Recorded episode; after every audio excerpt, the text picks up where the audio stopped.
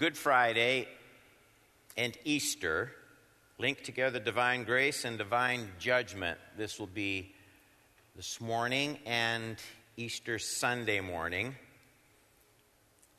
And the text we're going to be looking at is Acts chapter 17, 30 and 31. So for a cup of coffee a day at Tim's or 40 bucks, three lattes at Starbucks, you can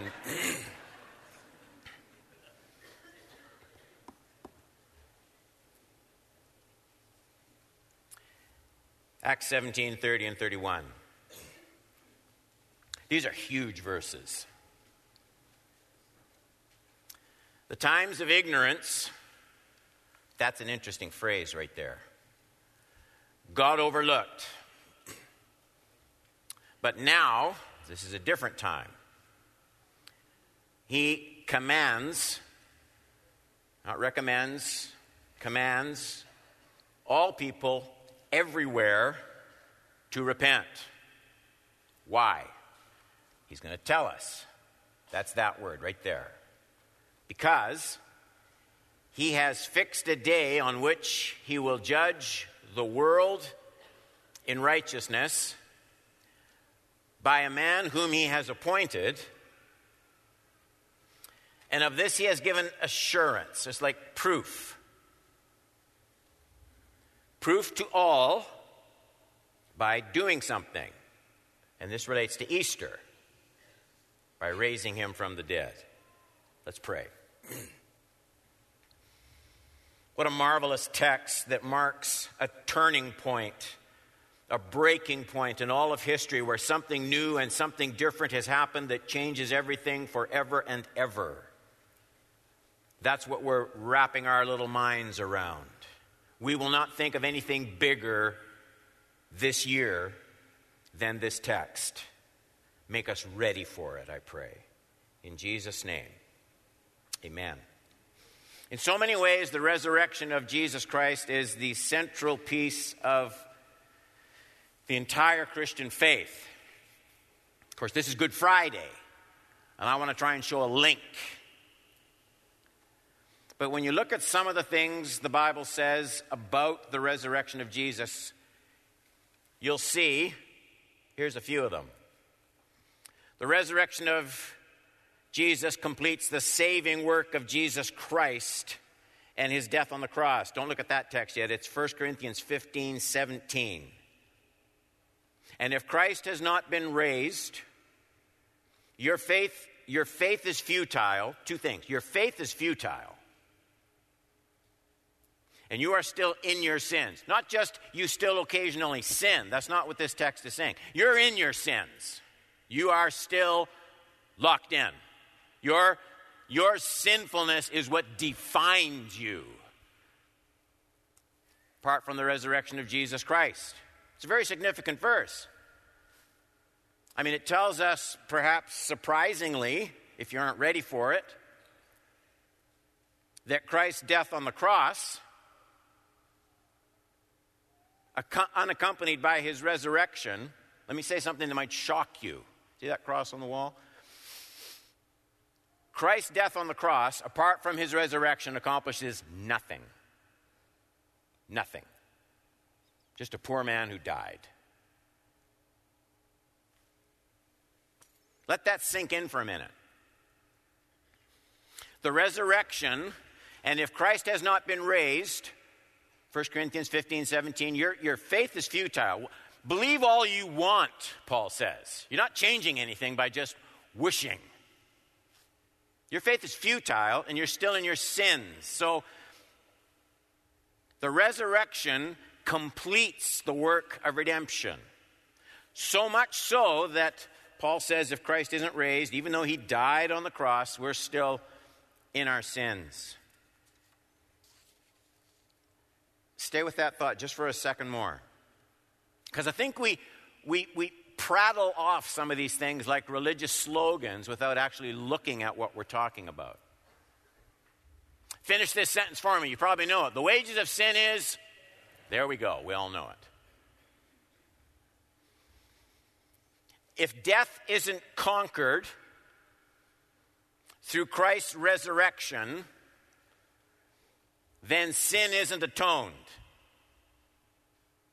In other words, it's the resurrection of Jesus, abolishing the penalty of death, that gives visible proof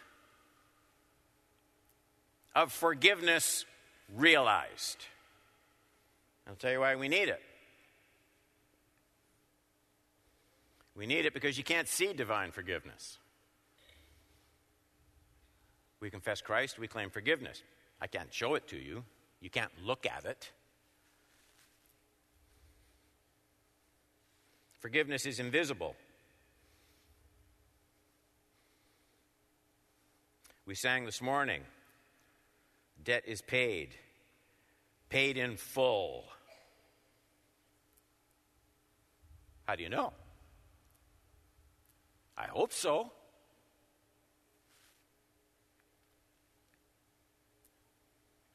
You can't verify forgiveness apart from Christ's resurrection, defeating the wages of sin in death. We certainly don't always feel forgiven. You'll certainly encounter people of other religions and other ideologies who also claim divine forgiveness. We aren't the only ones who claim it.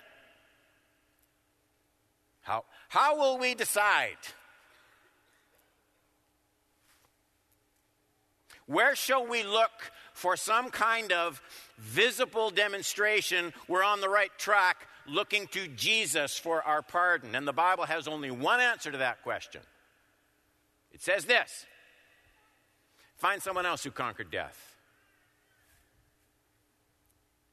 Find someone else who rose from the grave, defeating the wages of sin. That's how you know about your forgiveness. It's the resurrection of Jesus from the grave that verifies my standing in grace and pardon. So the resurrection of Jesus completes redemption and demonstrates the forgiveness that I need so desperately. Secondly, Christ's resurrection guarantees our own resurrection from the dead when Jesus comes again. 1 Corinthians 15 22 and 23. For as in Adam all die, so also in Christ shall all be made alive each in his own order Christ the first fruits, then at his coming, those who belong to Christ. What glorious words of hope, eh? How those words have sustained countless Christians through, through sickness, through persecution, through despair, through martyrdom. Christ's resurrection from the dead is, is just clearly set out by Paul as uh, the first part, the first part of a larger whole event. Eternal resurrected life, says Paul, is all of one harvest. It's already in process with the resurrection of Jesus Christ, and the rest is going to follow. So there's some wonderful truths about the resurrection. But there's another one. Today I want to consider another significant truth tied to Christ's resurrection from the dead. And it's not one we commonly study during the Easter season, which is surprising because it's so central to the teaching of the cross and resurrection in the New Testament. Paul says to miss this is a horrible oversight. Paul says that Father God Himself has forever linked the resurrection of his son, Jesus Christ, he's linked that to another event still in the future besides your resurrection and mine. Something else. Paul says that this other future event is one that has relevance for everyone who has ever breathed a breath on planet Earth. So, so the resurrection of Jesus has significance far beyond what our world would consider a Christian perspective, a saving perspective. There's something tied to the resurrection of Jesus that affects everyone, the way weather affects everyone or pollution affects everyone. So, first, there's the historic reality of the resurrection of Jesus Christ. The fact that the grave in which he was buried truly was empty three days later. The fact that Jesus was seen risen and alive in his body after he was crucified. So the resurrection actually happened. And then, second, there's this message of hope that fills all of our hearts this risen Christ is now preparing a place for us. John 14, 3, you don't have this reference. I was just plugged this in this morning as I was thinking, but you saw me scribbling there. Well, Jesus says it, and, and if I if I go, if I go, that's his ascension, his leaving. If I go and prepare a place for you, I will come again. That's his second coming, that's his return. I will come again and will take you to myself, that where I am, you may be also. You think about it. Without the resurrection of Jesus, we would have no ascension of Jesus. Without the resurrection of Jesus, there would be no actual going away, the way the disciples saw him rise. And if he didn't go away, he certainly can't come again.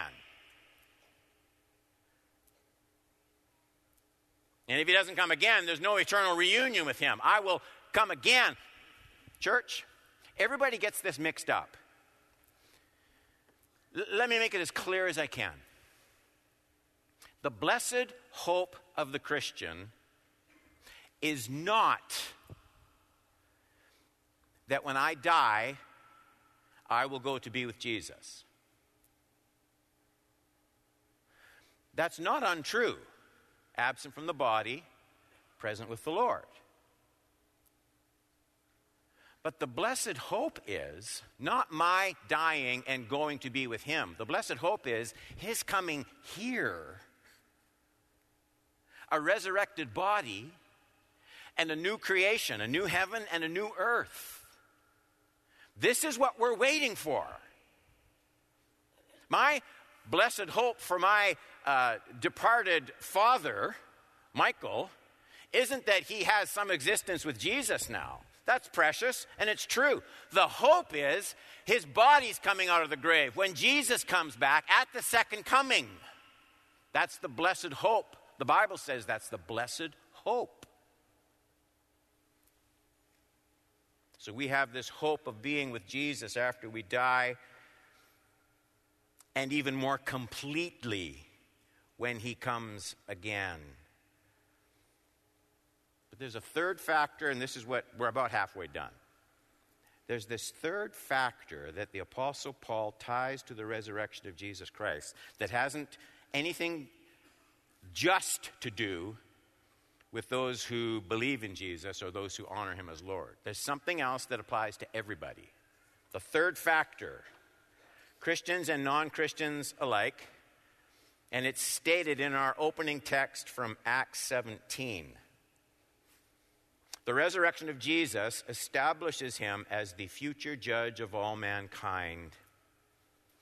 He, 1730, has fixed a day on which he will judge the world in righteousness by a man whom he has appointed Father has appointed. And of this he has given assurance to all. The assurance is there is a day of judgment. And the assurance that God has provided is by raising him from the dead. Jesus Christ, God the Son, is the selected future judge of everyone who has ever lived Christians, Jews, Muslims, atheists, agnostics, passionate, indifferent, lovers of God, haters of God, followers of Christ, rejectors of Christ. He's appointed someone to judge. And this is established, proven, made visible by the resurrection of God the Son from the grave. So, so in his mercy, his preparing mercy, the Father has made this future event visible and provable. It's a future event, the judgment. But He's made it provable in a historic event the resurrection of Jesus. Now, there are two questions that I want to look at that arise out of this tremendous statement made by the Apostle Paul. First, why is Jesus the one to judge the world? That's the question we're going to consider Good Friday right now. Why not one of the other members of the Trinity? Why not Father God? Why not the Holy Spirit? Why is, why is Jesus Christ, God the Son, the one to whom judgment is committed? That's what we're going to look at this morning.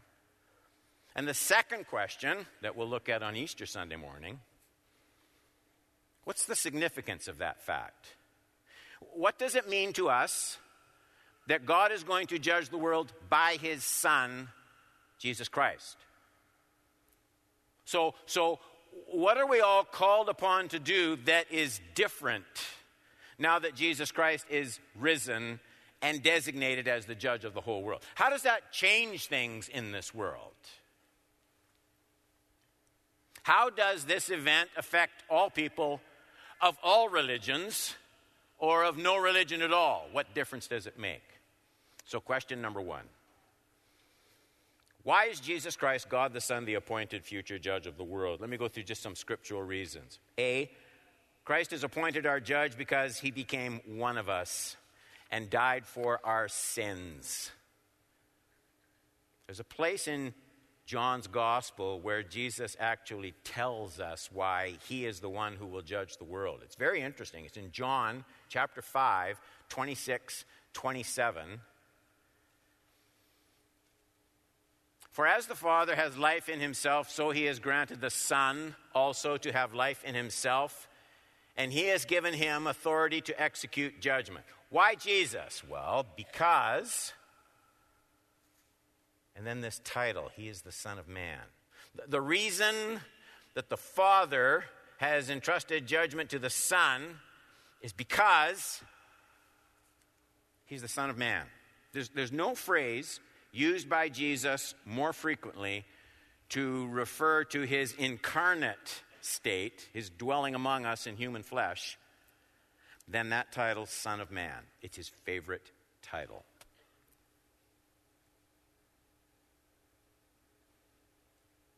Father God grants the role of judge to God the Son because the Son is permanently one of us in a way the Father and the Holy Spirit are not. That is really deep theology. Paul makes the same point in, in this morning's text if you look at Acts 17 31. Because he fixed a day on which he will judge the world in righteousness by a man. See, by a man. That's not accidental, that term whom he has appointed. And of this he has given assurance to all by raising him from the dead, by a man. Unless you think this is, Pastor Don, like it's Good Friday, lighten up. Like, why are you working us so hard with all this stuff? I want you to think for a minute about the profound, church, the profound consolation this should have on your heart. The one who came in human flesh, the one who spilled his blood to redeem you. That's the one who will be the judge. See, if your judge is your enemy, you're in deep trouble. If your judge died for you, that's good news indeed. That's good news indeed. Our judge is our intercessor. He's the one who intercedes before the Father for us right now.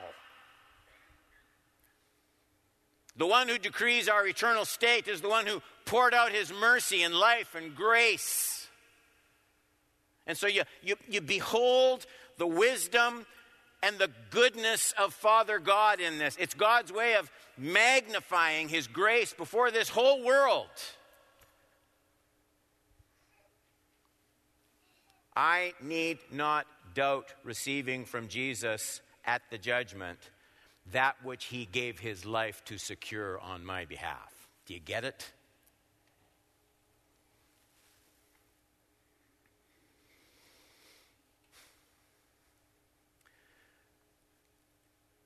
B, Christ is appointed our judge as a suitable result of his suffering and humiliation. Nobody describes this better than the Apostle Paul in Philippians chapter 2.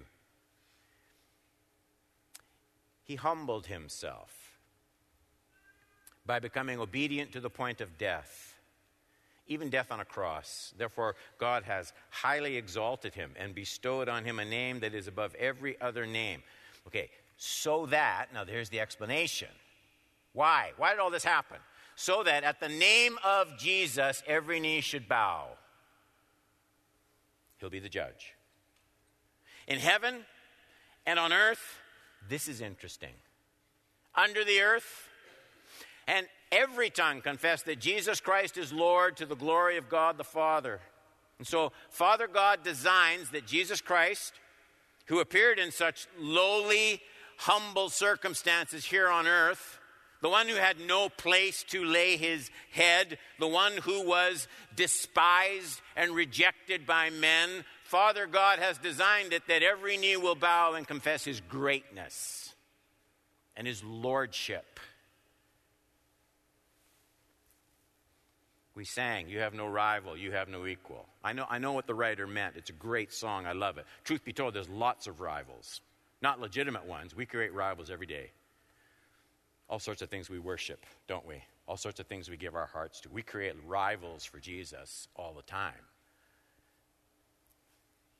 But the day will come where there will be no rivals, no imagined rivals, no idols, no competitors for our worship.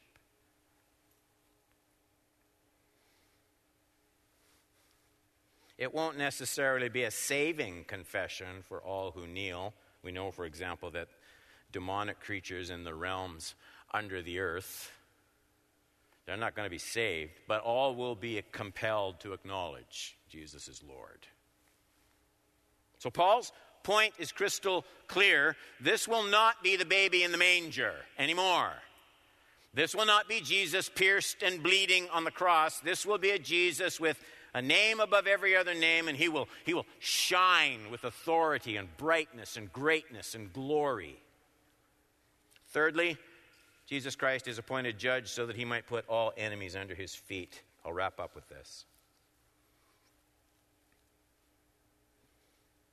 The Bible says there's something both wonderful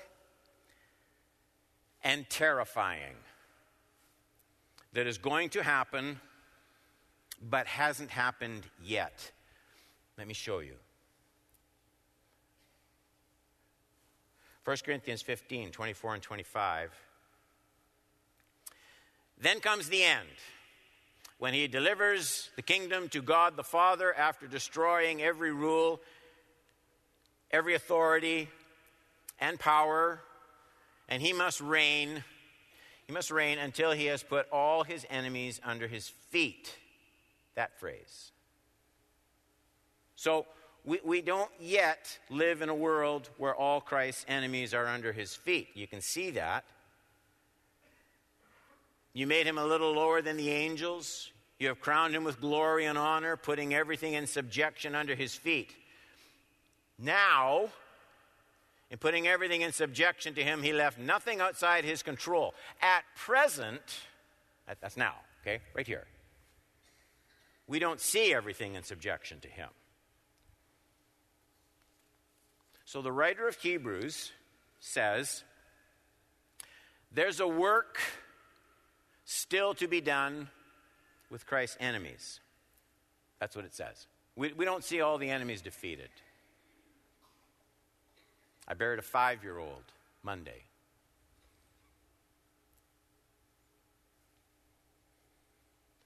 There is yet a work to be done with Christ's enemies. The Bible says the last enemy is death itself. Death is the last enemy. It's not the only enemy. There are many enemies that oppose Jesus Christ in this present age. There are so many things that cause us to long for a victory that's just initiated, but it's not completed. And we, we feel the tension in that, the hurt in that. But listen, because the resurrected body of Jesus, right now, the resurrected body of Jesus is the first and only tangible portion of the coming new creation. You see, there's going to be a day, the Bible says, when there's, it's not just floating off to heaven, sitting on clouds and playing harps with cream cheese. What the Bible says is, is big, church. Really big. It says there's going to be a brand new creation.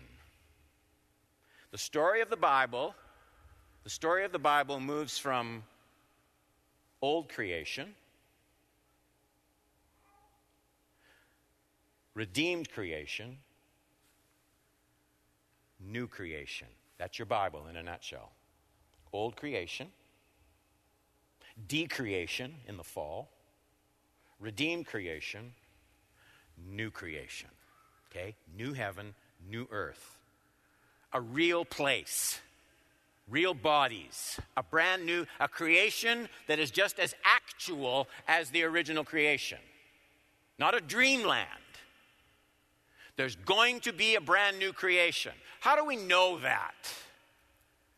Well, there's one place, one tiny speck, one little dot where the new creation has already started. Where that is, is the resurrected body of Jesus. That's the first pinpoint and proof of a totally new creation to come.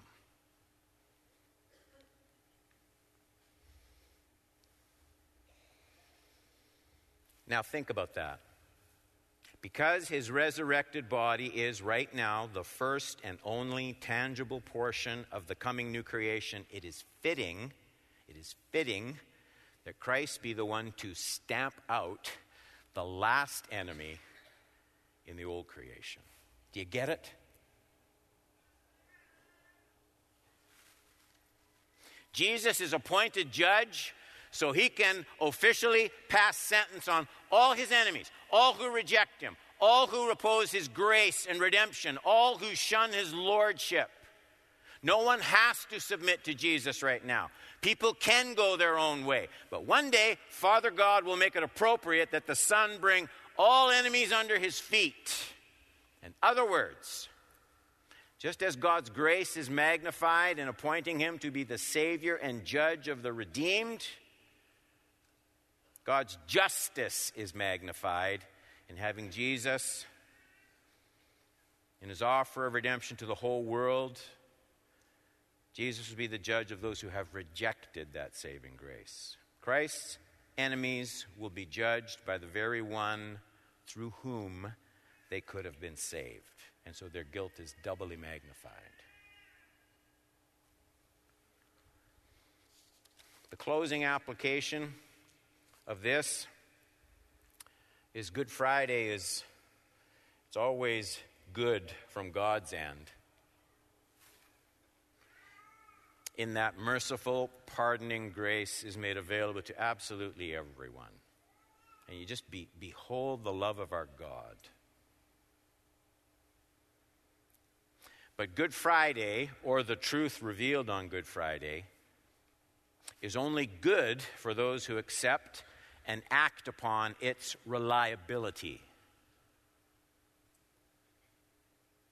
Redeeming truth must be treasured. Jesus said, Kingdom truth must be treasured like finding gold in the ground in one of his parables. You make it your own, rejoice in it, live by it, receive it, honor it, trust in it, rely upon it. The same grace that is wondrously good to receive is frighteningly terrifying to reject. Good Friday and Easter affect every person on the planet. It's just some know about it and some don't.